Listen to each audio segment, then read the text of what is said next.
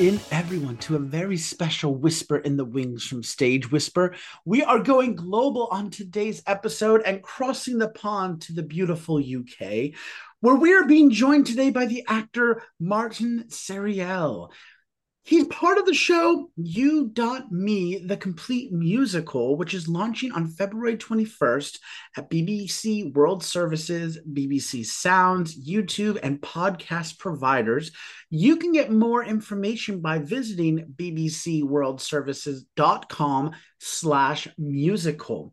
This new show is incredible. It's guest narrated by Stephen Fry. And I shouldn't just say performing Martin Sarreal. He is one of the stars of the show. So we're so excited to have him on our show. Let's welcome in on Martin Sarreal. Welcome to Whisper in the Wings from Stage Whisper. Hello. Hi. I'm very happy to be here. Thank you so much for joining us today, all the way from beautiful England. I was going to say sunny England, but I'm not so sure you're getting sun today. But no, not today. On the show with me, considering what the weather's been like.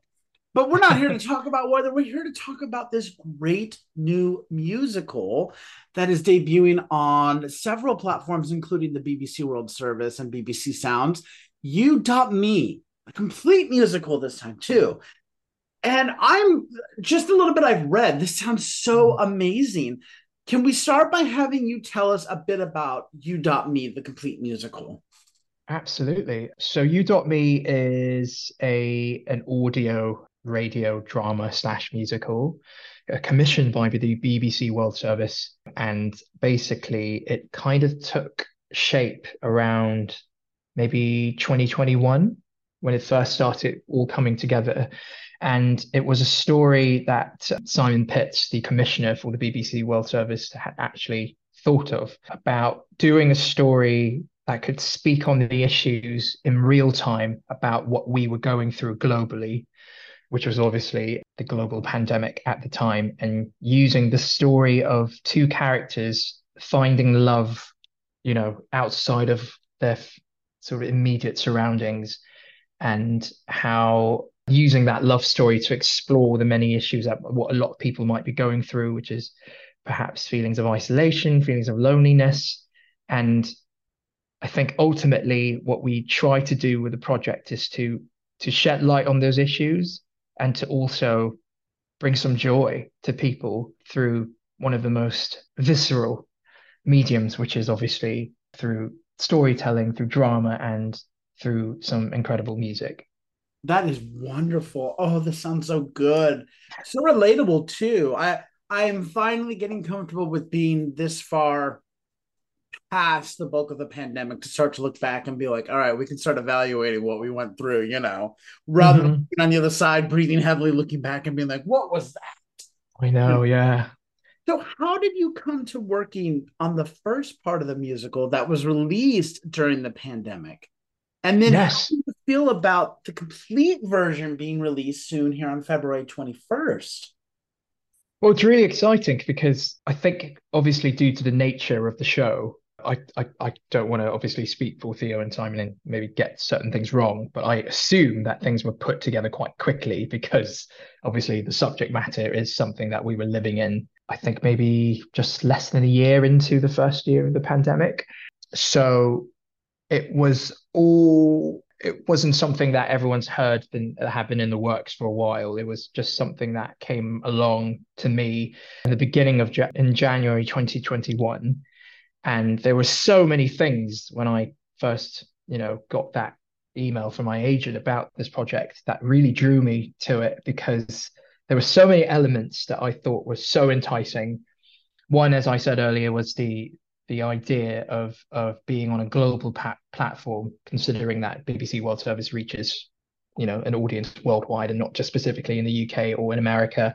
It's for everyone in the planet. I thought that was a really enticing um, element of of the of the project.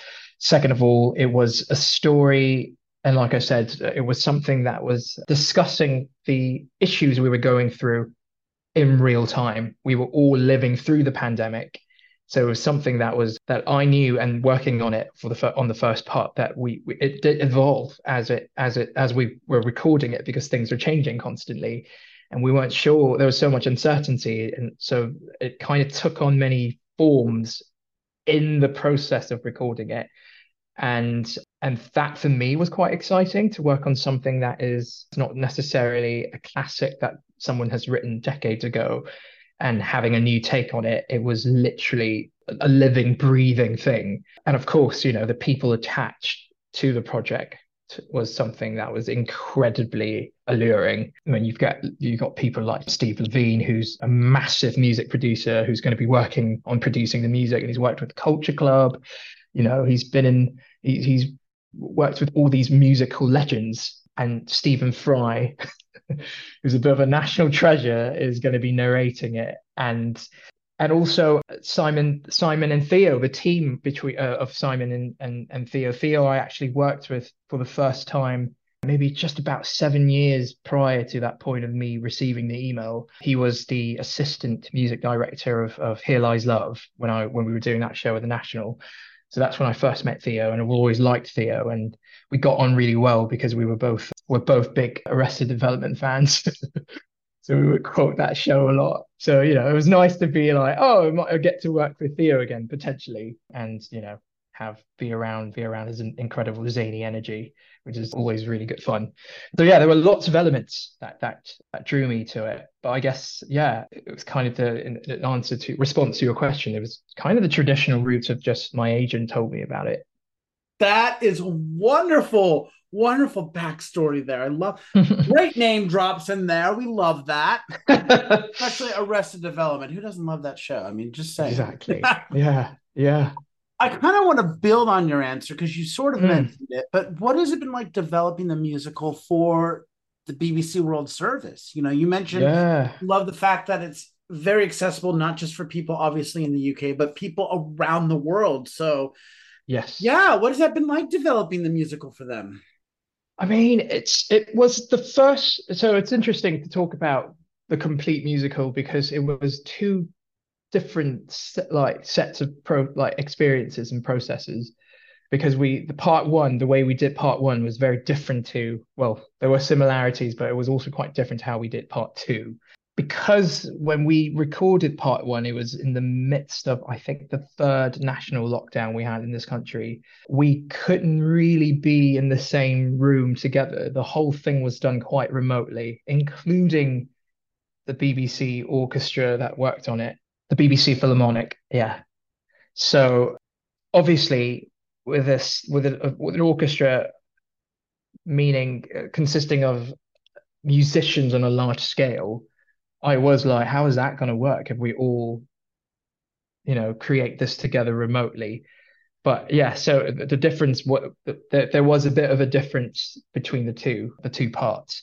The first part was very much me and Anoushka Lucas, who plays Rose, who's the other lead character in in the production. We were sent material, and then we were we had these separate rehearsals, which we worked with amazing music director Jennifer White in a in a studio somewhere, just one to one, because we were trying to reduce the number of people there were in a room. And even then, I think we had to be really careful not being too close to each other and just sort of speaking, projecting over the room to each other. It was very strange times.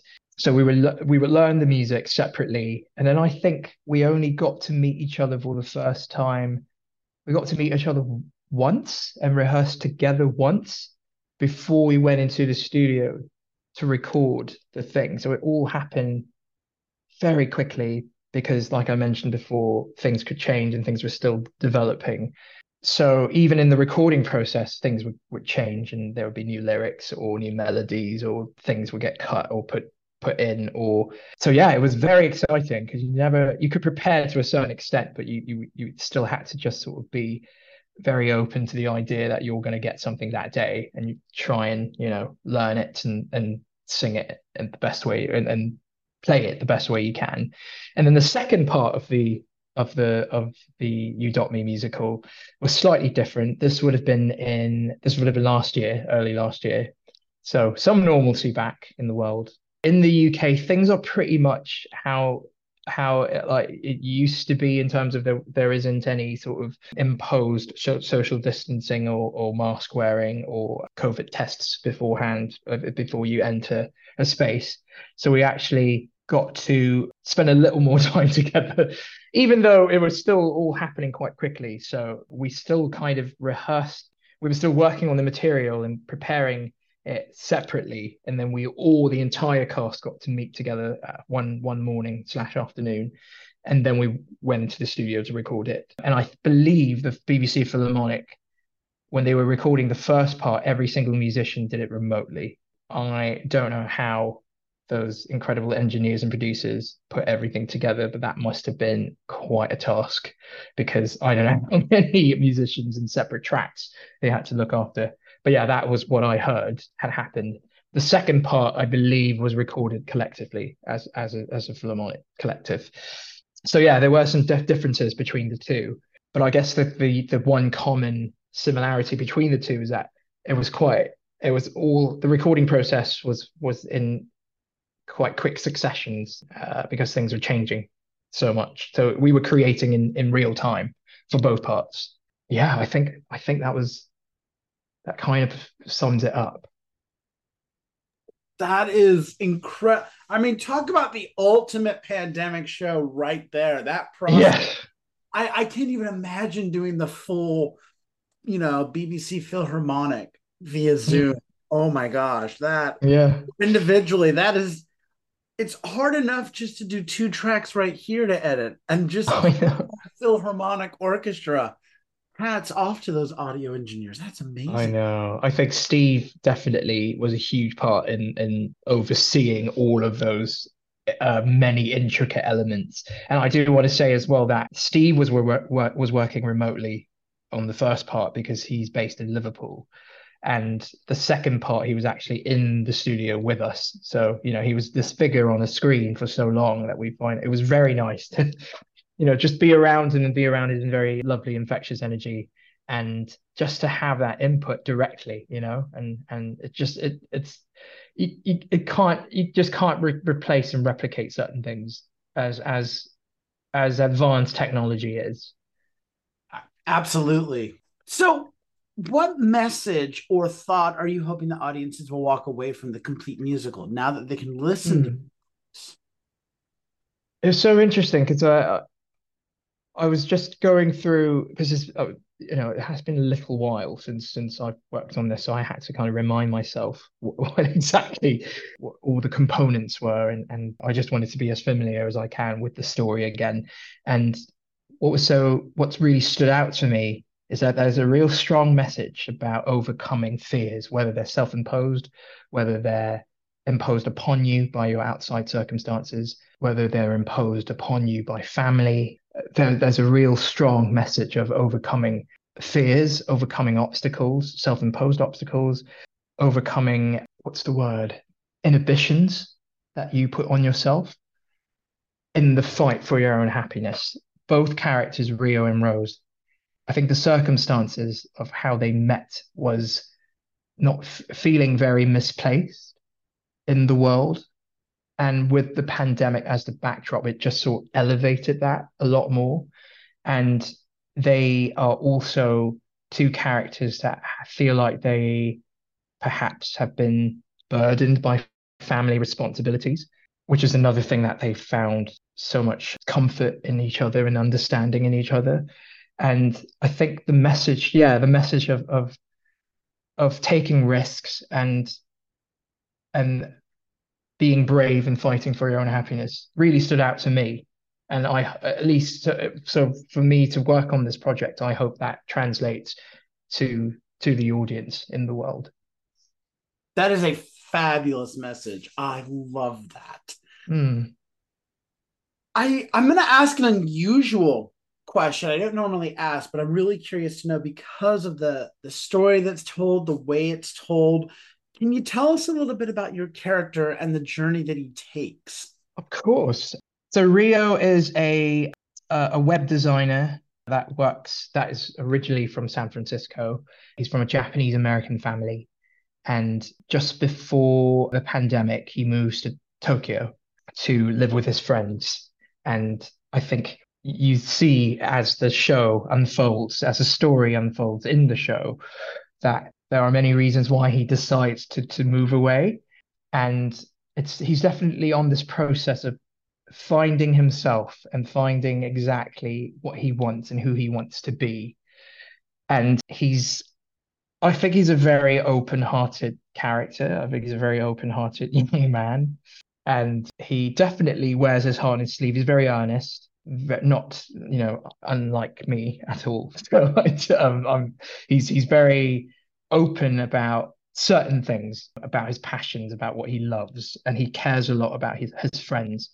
But he still has he still has certain struggles and I think, as I mentioned earlier, those inhibitions and and obstacles he puts upon himself of feeling like he's got to be fulfill family duties, fulfill or, or to be this person that is able to provide in a conventional, safe way.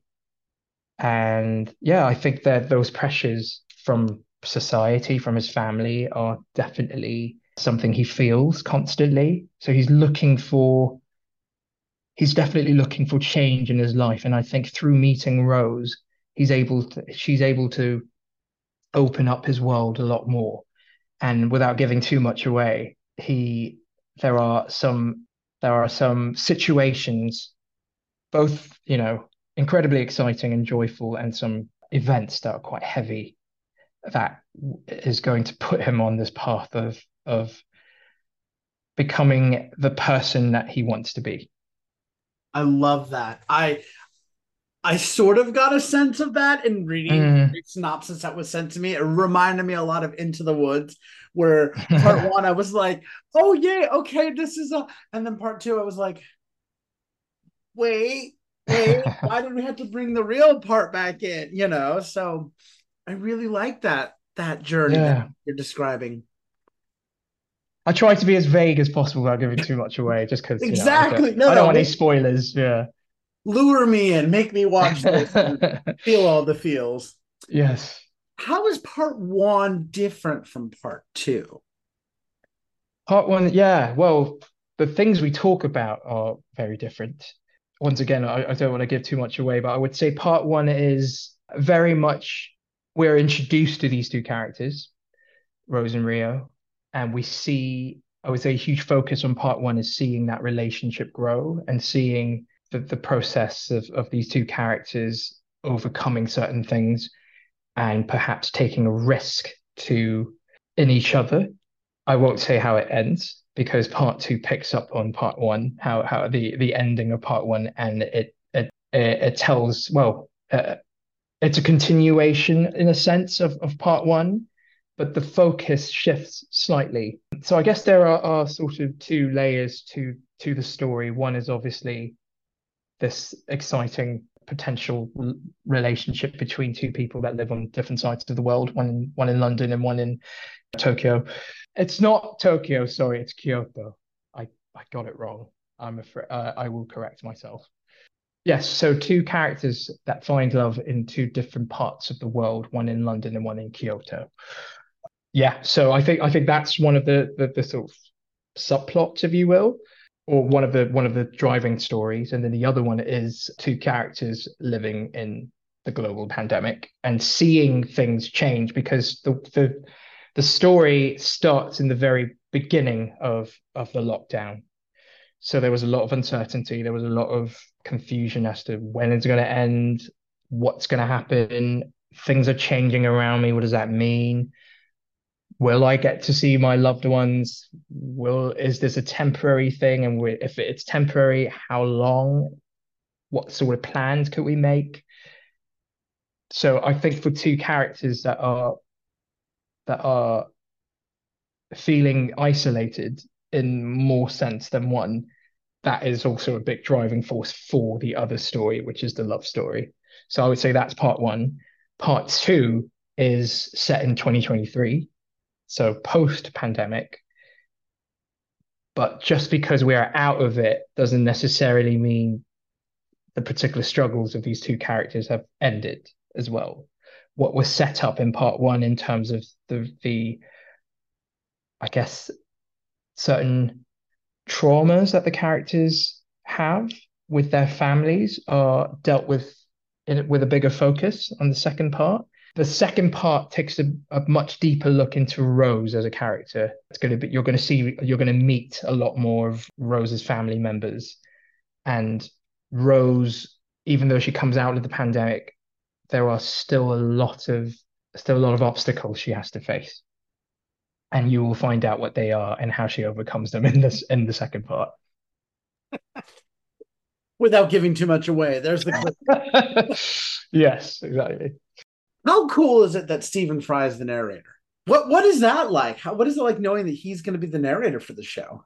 You know what's so interesting? I to over the pandemic, I was working uh, as a teaching assistant for a, an SEN school in South London. It's a school for children that have special educational needs, and the kids that I was sort of working with were, all had visual impairments.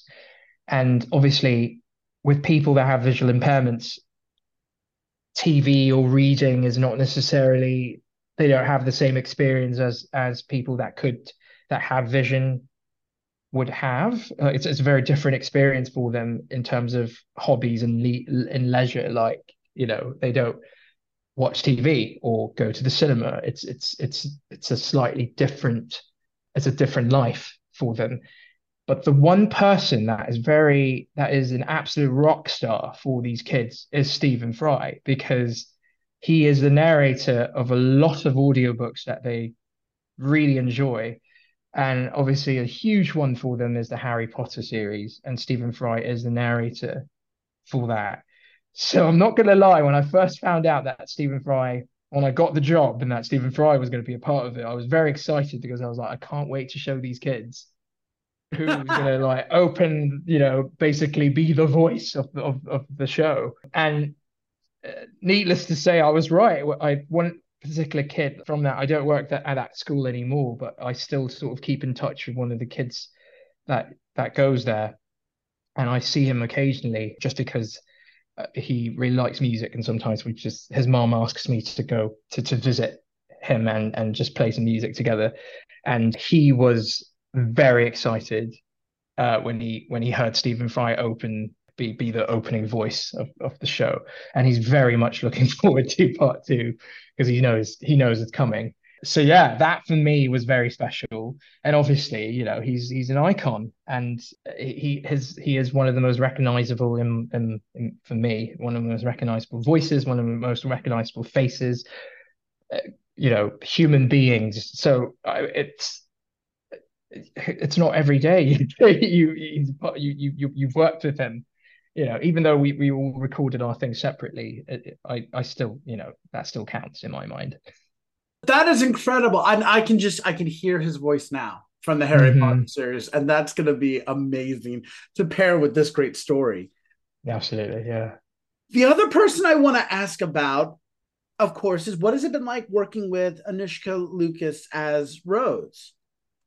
Yeah, it, it's incredible because I, I didn't know Anoushka before, and have and am now a huge fan and have seen her in pretty much everything she's been in since. Yeah, I, and and she is just incredible. Like she she wears so many hats, and if you ever get a chance to talk to her, like please ask her about her very intricate you know list of, of things that she's done because she's a songwriter she's a she's a musician who I think she's mentioned before that she fell into acting completely by accident and she's you know so good at it that it's just incredible that she's able to do all of these things so well. So yeah she it was incredible working with her. She's got an incredible sense of humor very intelligent. We so it was very nice to sort of spend time in you know those those hours in the recording booth with each other and because you get to know each other very quickly and obviously we're playing rose and rio two people that fall in love.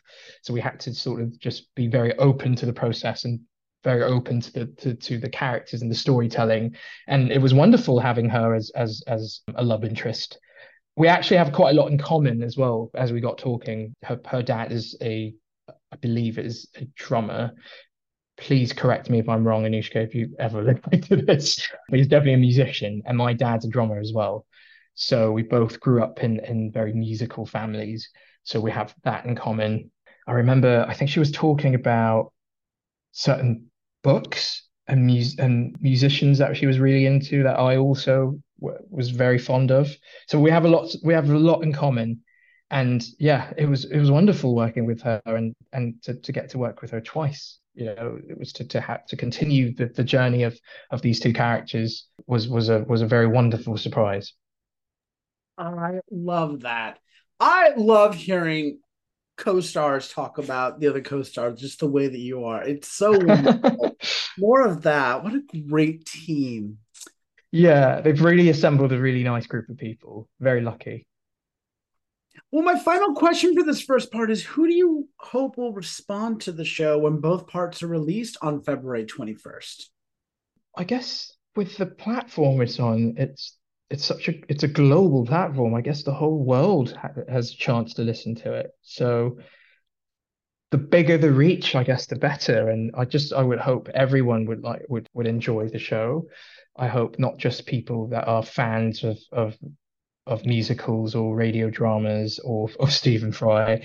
I hope people that just enjoy a good story, enjoy a good message, enjoy something that I you know this for me seemed was was quite groundbreaking. It's not necessarily something I've I've heard have been done before. Definitely with the scale of the the BBC Philharmonic recording everything remotely uh, and churning out these these tunes in real time was definitely something I I wasn't familiar with. So hopefully people would find that quite refreshing. There aren't that many musicals about the pandemic out there, not I know of. So obviously, it's quite a, a, a dark and perhaps the subject matter. Some people are like, I don't want to hear about it anymore.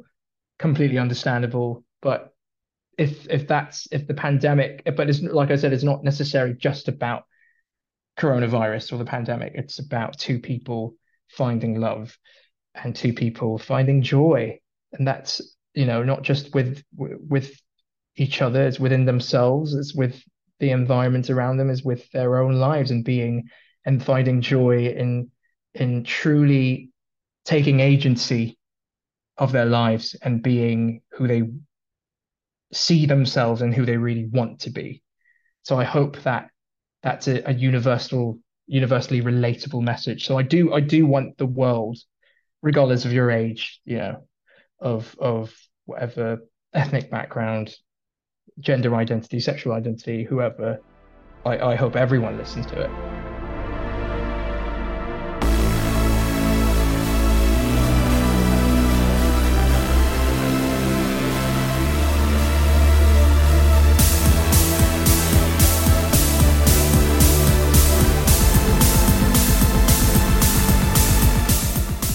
Second part of our interview, we love letting our listeners get to know our guests a little bit better, pull the curtain back, if you will.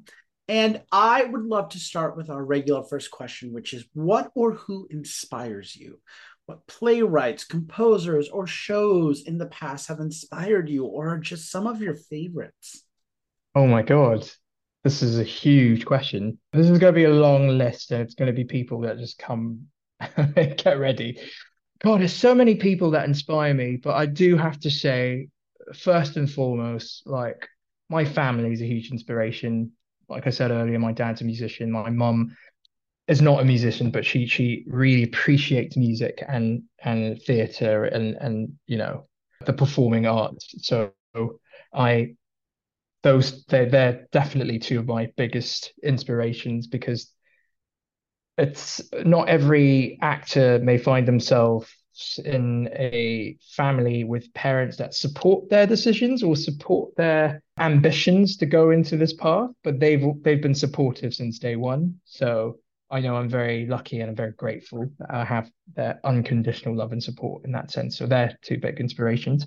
God uh, playwrights so many. Directors I think the only way I can go about this is just to talk about what I've seen recently that I, I thought was absolutely incredible and and would ha- uh, and you know is is worked on by people that I really admire. I just saw earlier this year. Uh, was it this year? Yes, the Sunset Boulevard by Jamie Lloyd. I don't know anything about Sunset Boulevard. My musical theatre knowledge, I to my shame, is is actually quite limited. To, so, forgive me, listeners, and please school me if you can. But I knew nothing for, about Sunset Boulevard. I just heard it. It's, it's, a very iconic show, and you know a lot of people have worked on it, and it's one of Andrew Lloyd Webber's big ones. And so I walked in knowing nothing, and I was instantly blown away by the music, by the performances, and the and the the way Jamie Lloyd put it together. I've seen his other plays. I saw the Seagull that he did, and I saw his Cyrano de Bergerac, and he has such a, an interesting way to work to stage things so minimally, but still make it really effective and in in very unexpected ways. You would think listening to the music of Sunset Boulevard, it's so grand, and and you know you you have all these images of like old Hollywood, and then when I saw it, literally it was a bare stage and maybe like a video screen, and that was pretty much it with no props, barely any. And I thought if you're able to tell that story in that scale, you you're an incredibly exciting artist. And I am definitely he's definitely on my vision board. I don't know if anyone out there is into vision boarding, but I am. And I'm all about manifesting. So he's he's definitely up there. I was very fortunate to work with with this director on a show called Tammy Faye in 2022. But I would love to work with Rupert Goold again. He has such he's such he's got such incredible ideas, and it, you can you can see how consistently creative he is throughout all his productions, and he's really just so good at like diving into texts as well. Uh, so I'd love to work with him. He really inspires me. There's an actor called Will Sharpe, who's who was in White Lotus, the season season two of White Lotus. He is such an incredible actor, really good writer and director as well. Love to work with him. He really inspires me as well. And and I think, you know, definitely has a career that I aspire to have. Donald Glover is a, a huge inspiration. Loved Atlanta. And yeah, his career path is another one that was like, oh, man, his projects are so exciting. And who else? I re- I'm a huge fan of Kristen Wiig. I love Kristen Wiig.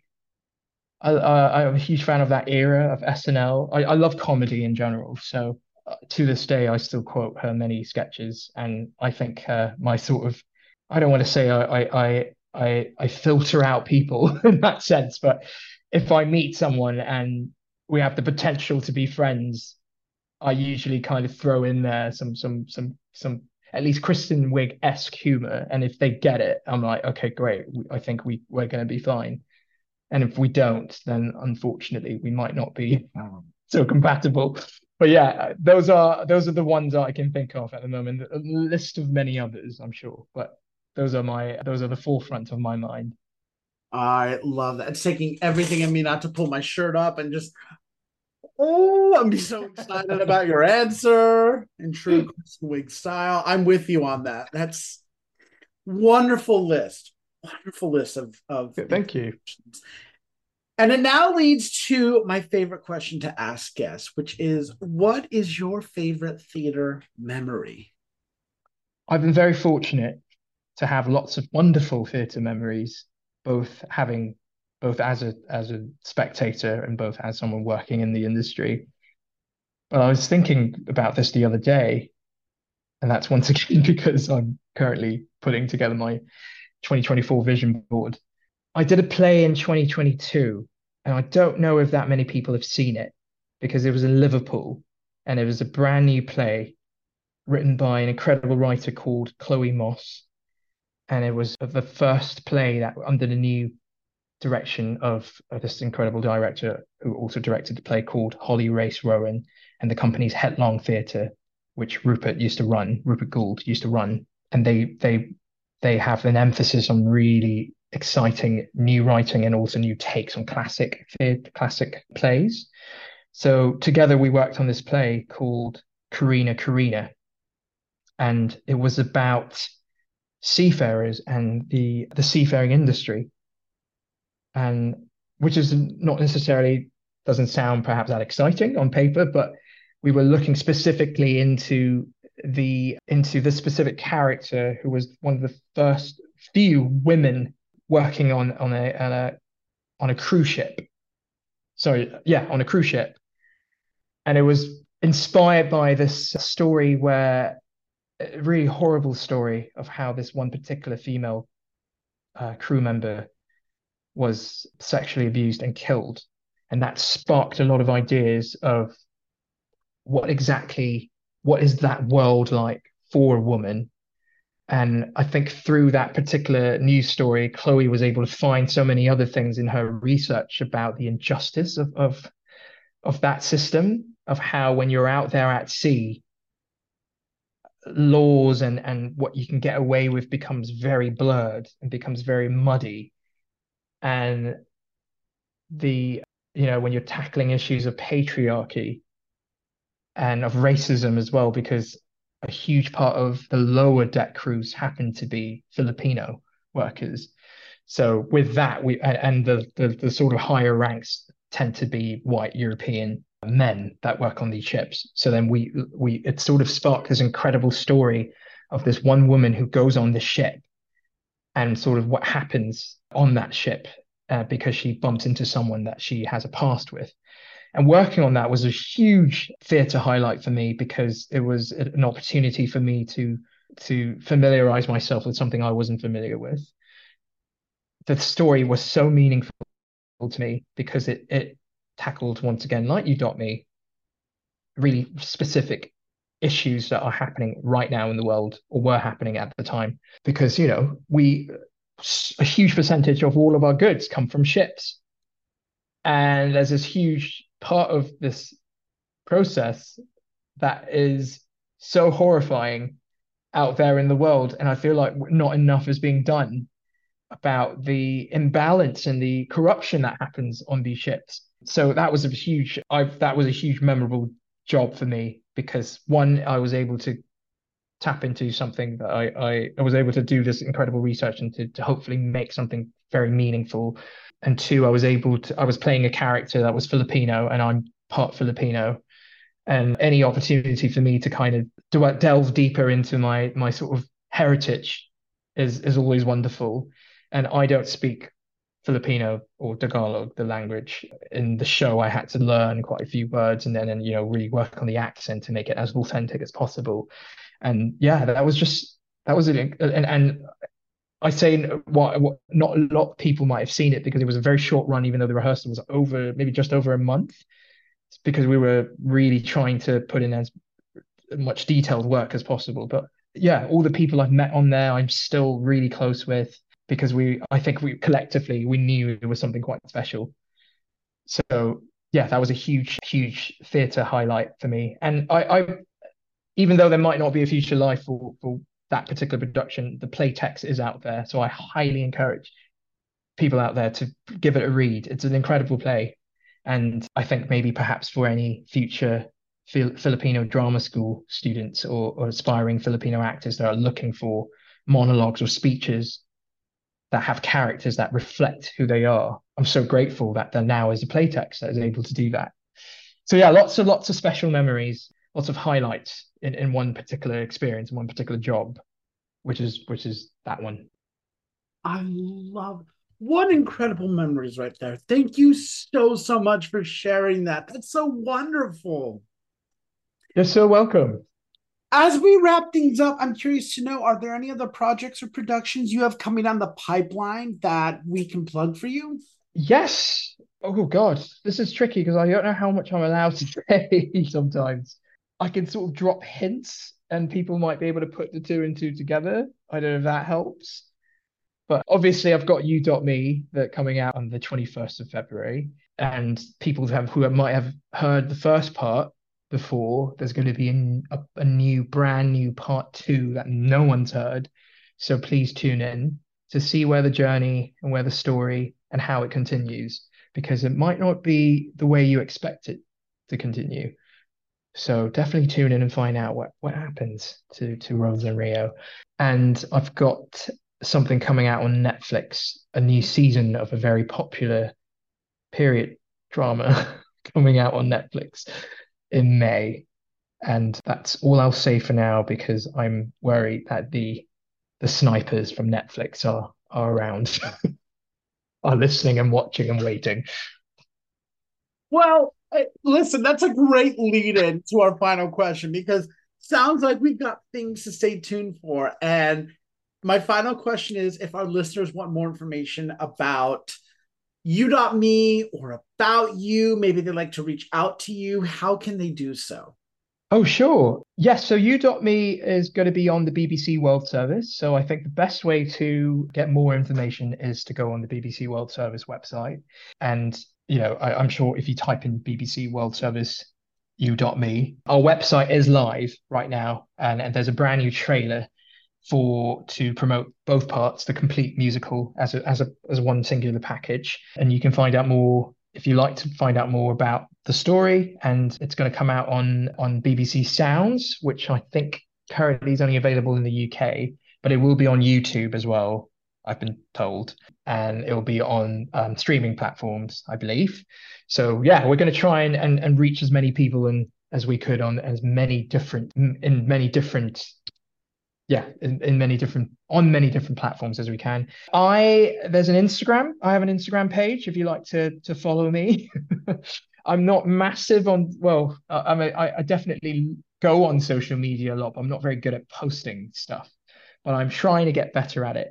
So if you'd like to follow me it, I, my handle is martin sarreal. That's m-a-r-t-i-n s-a-r-r-e-a-l underscore so my full name underscore, and you'll find me on Instagram. Wonderful. Well, Martin, thank you so much for taking the time to speak with me today. It has been an absolute blast. I can't wait to hear the complete musical when it comes out on the 21st. But I just appreciate you taking the time today to speak with me. So thank you so much. Thank you so much, Andrew. Such a pleasure to meet you. Thank you so much. My guest today has been the actor who stars in the upcoming musical You Dot Me, Martin Sarreal. The complete musical You Dot Me is launching on February 21st at BBC World Service, BBC Sounds, YouTube, and podcast providers and you can get more information by logging on to bbcworldservice.com slash musical. As Martin mentioned, there's a new trailer available, so make sure you check that out. And also, if you want to stay tuned to all the things that Martin has coming up, including a certain show on Netflix, you can do so by following him on social media at Martin Sarreal underscore. And we'll have all this information posted on our episode description as well as on our social media post. But make sure February 21st, you are tuned in wherever you're at, either on BBC World Service, BBC Sounds, YouTube, or whatever podcast provider you use for the launching of You.me, the complete musical. So until next time, I'm Andrew Cortez reminding you to turn off your cell phones, unwrap your candies, keep talking about the theater. Stage Whisper. Thank you.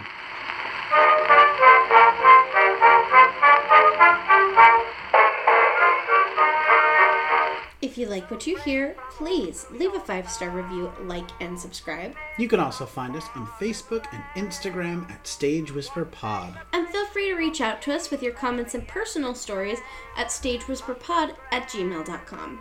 And be sure to check out our website for all things Stage Whisper and theater. You'll be able to find merchandise, tours, tickets, and more. Simply visit stagewhisperpod.com. Our theme song is Maniac by Jazzar. Other music on this episode provided by Jazzar and Billy Murray. You can also become a patron of our show by logging on to patreon.com slash stagewhisperpod. There you will find all the information about our backstage pass as well as our tip jar. Thank you so much for your generosity. We could not do this show without you.